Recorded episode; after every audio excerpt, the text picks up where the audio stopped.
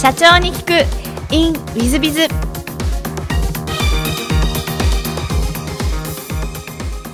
本日の社長に聞くインウィズビザ株式会社エバ代表取締役社長の渡辺真一様です。まずはご経歴をご紹介させていただきます。1959年愛知県生まれ大学で演劇を学び劇団青年座に所属。その後司会業などで活躍。2002年に自ら金の糸美容術を体験2003年には株式会社エヴァを設立し大総取締役社長にご就任されていらっしゃいます。2004年にはベル美容外科クリニックを開院し1万人以上を超える症例を誇っていらっしゃる金の糸美容術のパイオニアでいらっしゃいます。えー、渡辺社長様、本日はよろしくお願いいたします。ます。えー、ご出身は愛知ということですが、えっと、小学校、中学校時代はどんなお子さんでいらっしゃいましたか？これがですね、まあ、あの目立ちたがり屋だったと思います。よく、まあ、文化祭といいますか、あのなんかで、えー、劇がありましたよね。まあ、あの中で今でもはっきり覚えているのがあの浦島太郎の主役の浦島太郎をやらせていただいてそれがやみつきになりえ、えー、役者の道に、えー、進んだと思われます。それは小学校の時ですそうですね。小学校1年生の時ですね、えー、じゃあ小学校1年生のその浦島太郎役がまあ劇団員といいますかそこにつながっていくというこんな感じでいらっしゃいますか？そうなんです。あの亀の役のあの男の子がですね実は学年で一番優秀だった山口君っていうのが亀役だったんですね。でその上にまたがって主役をやっているっていうのがもうなんかめちゃめちゃ心地よくて多分ねそこが僕が役者になりたいというふうにね思ったルーツじゃないかなっていうふうにね思ってます、えー、じゃあちっちゃい子の思いをそのまま、まあ、あのある意味叶えたというそうですね。であのうちのばあちゃんがあの児童劇団に 申し込みをしましてそれはひまわりだったんですね。ところがそのひまわりのその最終面接まで行ったんですけれどもそのもし受かったら当時でいくらぐらいだったかな？10万ぐらいだったですからもう今でいうとやっぱ100万近いですよね。それぐらいに逆に支払いが必要になるということでうちのばあちゃんは断念をしました。なるほど、まあ、ひまわりというのはあの有名な、えー、子供たちを、まあ、の劇団でそのまま役者にしていくという集団でまあ、私の住んでた恵比寿もひまわりありましたけども、は い、そうでいらっしゃったんですね、はい、じゃあ、えっと、中学校の時別に劇団活動をしてたってわけではないですか？いやもうね全くその浦島太郎以来は あのあそう劇団を辞めてからその中学はまるっきり演劇とは縁のないことをやってましたね。はい。えっ、ー、と中学時代はどんなテニス部に入ってましたね。そうでいらっしゃいますか。はい、なるほど。じゃあ劇とはちょっと離れてらっしゃる、そうですね。はい。で高校はえっとまた愛知県内でいらっしゃいました高校時代はどんなことをされました？これがですね高校時代に実はまあ、かなり僕スポーツを、まあ、今でもなんですけれどもあのかなりのめり込むあのタイプで。で当時ラグビーが強い高校を本当に選んだんですね。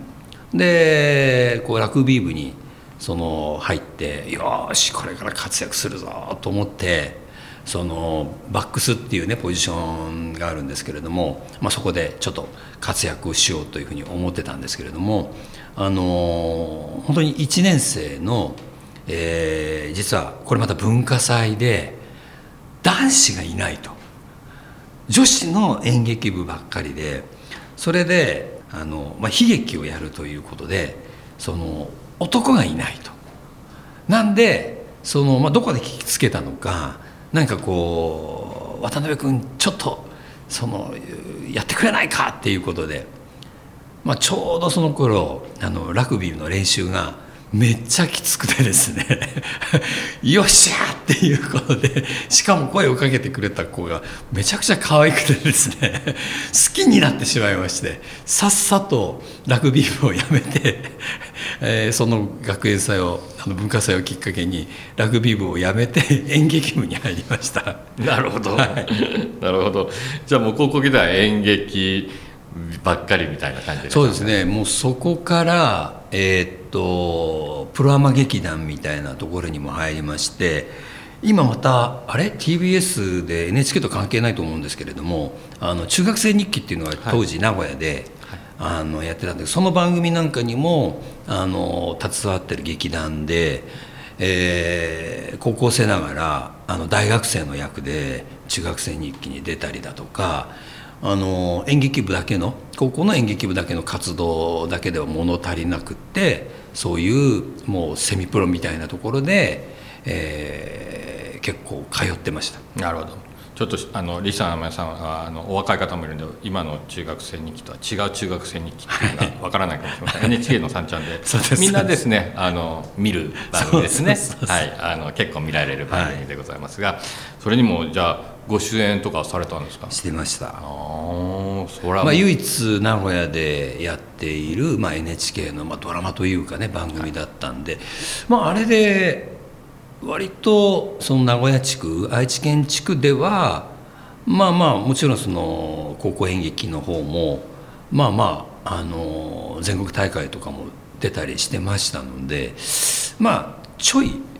有名だったんですね。なるほど。もういわゆる子役といいますかそういう感じですよね。そうですね。まあ高校生ですから、あのまあ本当に今で言うねそれこそ、まあ、ジャニーズとは全然違いますけれどもあのまあそんな感じでまあ意外になんかこう人気者でしたね。なるほど。はい。で大学も愛知ですか？東京で。す大学が東邦学園というあの音楽ではねあのキリトモで有名なあの小沢誠一が音楽部では有名なんですけれどもその演劇部っていうのが演劇科っていうのがあるんですね。そちらの方で、えー入学をしまして、はい、そこで、え4年ほど、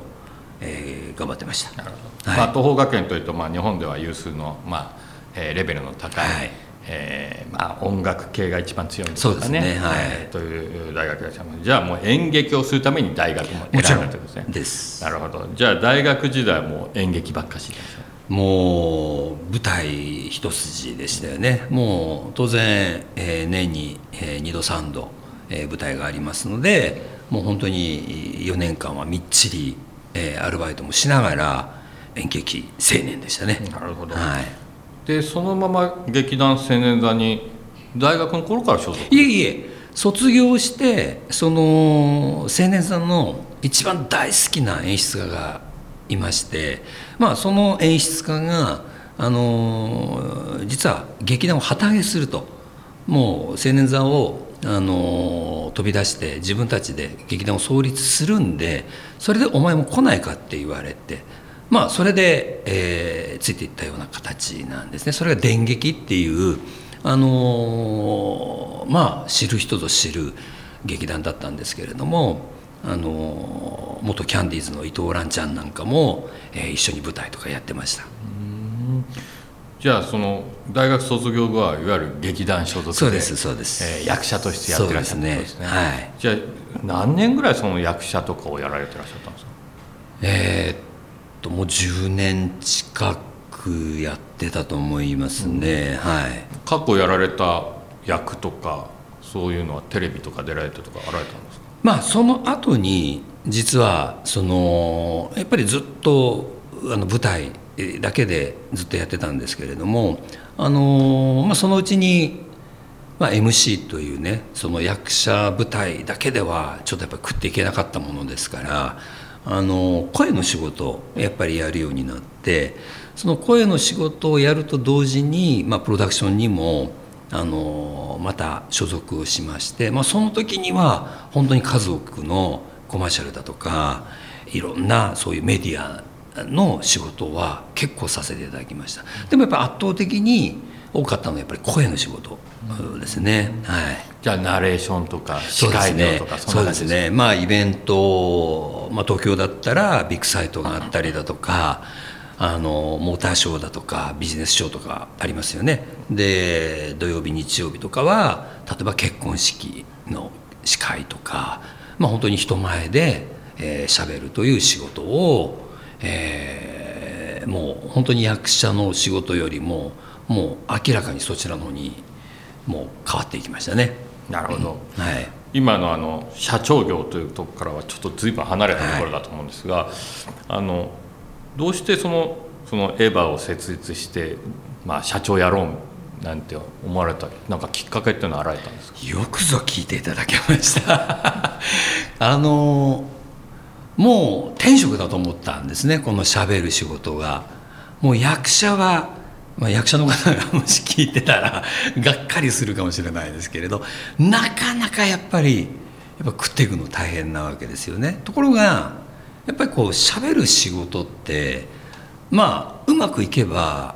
あのまあお金にもなるし本当に、えー僕自身は天職だと思ってました。でもうこれを一生続けていくつもりでいたんですね。であのーだったらその見た目がねいくら喋る仕事声の仕事とはいえどもまあどちらかというと人前でその立つ方が僕多かったものですから人に見られてる機会が多かったんでだったら実年齢よりも見た目年齢が少しでも若い方がこのやっぱりしゃべる仕事っていうのを、まあ、ずっと続けられるなと思ってたところなんです。なんとなくあのなんていうんですかねベテランの僕の声のお仕事をやってる大先輩があの僕なんかよりもその司会の発注の数が少なかったりしたんですね。例えば結婚式例にとってみるとやっぱり大ベテランを選ぶ新郎新婦もいるんですけれどもやっぱり同年代のなんかこう新郎新婦の気持ちがこう友達のように分かり合えるフレンドリーなねそういう司会をやってもらいたいっていう人がやっぱり多くていやこれ将来減ってくんじゃないかと。だったら見た目が若い方が少しでもプレイヤーとして活躍できるなってそんなことをこうなんとなく溺れながら感じてた時だったんですね。その時にたまたまあのテレビであの世界のびっくり仰天ニュースみたいなのがやってていろんな若返りの美容術の特集をやってたんですでその時にたまたまあのクレオパトラも実は入れていたんではないかと言われているこの金の糸の美容術の特集といいますかそこの番組をやってたものですがそれを見てこれだって思ってもう矢も盾もたまらず僕はロシアに行って金の糸を入れてきたのがきっかけです。その金の糸を入れるのは怖いなとか合ってるのかなとか本当に信用していいのかなとか思ったりはしなかったものなんですか？まあそのねテレビのプロモーションがすごい上手だったんですね。でもう本当にまあもちろん外人のねその症例写真とかを見させてあの写ってたんですけれどもまあそれは衝撃的でまあでも僕もね医者ではない医療従事者でもないわけですからいやでもこんなになれるんだったらちょっとこれあのチャレンジしてみようかなっていう、まあ、そんなね仕事を喋る仕事をずっと続けられるっていう思いの方が強かったもんですからあんまりねあの怖いとかそういう気持ちはなかったですね。情報が少なすぎてもうテレビの中のだけの情報しかなかったんであのなんかワクワク感しかなかったですね。なるほど。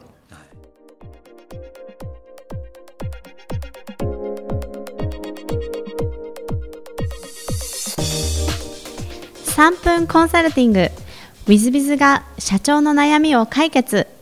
本日の3分コンサルティングは、えー和菓子製造28年、えー石川県の K 様です。68歳ということで、えー、はじめましてポッドキャストをいつも楽しみに拝聴しております。地元石川で和菓子の製造販売を行っている K と申します。22年間地方の菓子メーカーで勤めた後に独立して妻と2人で始めた店も地元に愛され早28年になり今いるパートさん方も10年15年選手が多くアットホームなお店となっております。東京の大学を卒業後地元に戻り私たちの店を手伝ってくれていた息子がおりますが働き分も真面目に人当たりもよく親の私が言うのもなんですが店のために一生懸命働いてくれる頼もしいやつでした、え私も高齢の域に入ってきたため近々息子へ譲りたいと考えていました。しかし1年ほど前に大学時代の友人と会社を立ち上げることになったと私に告げ店を辞め東京へ上京していってしまいました。えそれから何度も息子と話し合いましたが息子の意思は固く私は息子への重要職を諦めました。店の売り上げが立っておりおかげさまでプロ時代はありますが後継者といる存在が、えー息子が辞めてからおらずそのまま廃業せざるを得ません。いわゆる M&A という選択肢にもなるのでしょうが地元の方に愛されてくれている私のお店が全く違うものになってしまうのではないかという思いからいわゆる M&A なるものは積極的には調べていない次第です。私は今どういう選択肢があるのでしょうか。ぜひとも新谷さんのご意見をお聞かせください。えっと大変難しい後継者のお話ですが一つはやっぱりそのあの MA っていうのは選択肢になるんじゃないかな。だからお調べいただいたり勉強することは大切なんじゃないかなと思います、えっと、知らずにそのまま終わるよりは知って辞めるという選択肢の方が正しいような気がします。そういう意味では M&A はぜひ勉強していただきたいなと思います。一方でまだ68ということであれば、どうでしょう。あと20年ぐらいもうちょっと頑張っていただいて、まあ、人生100年時代に入ってきましたんで私の周りでも86かな7かなで現役で100まで生きるって言ってる方もいらっしゃいますし、えー70代で、えー後半で、えー最近つまんないからっていうことでもう一社作ろうかっていう方もいらっしゃいます。えーそういうような方々が多く日本には存在してらっしゃいますので68で、まあ、後継者のことを考えるのは正しいとは思いますが、えー辞めるという選択肢と考えるのはちょっと早すぎるんじゃないでしょうか。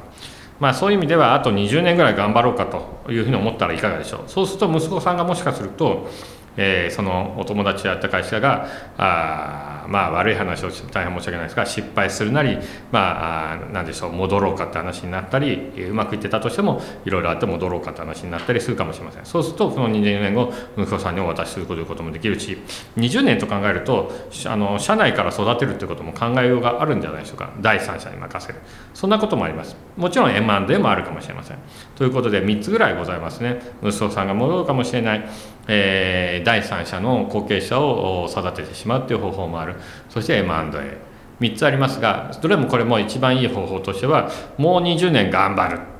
そうすると時間が解決をしてくれる部分が多少出てくる。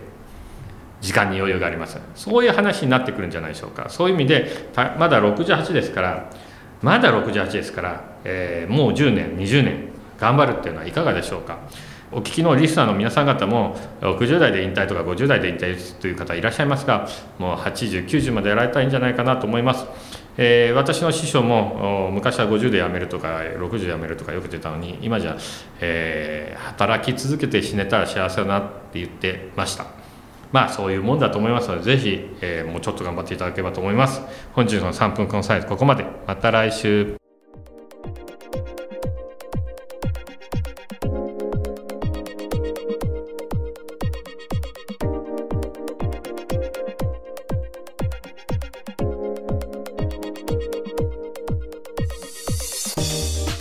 最後までお聞きいただきまして誠にありがとうございました。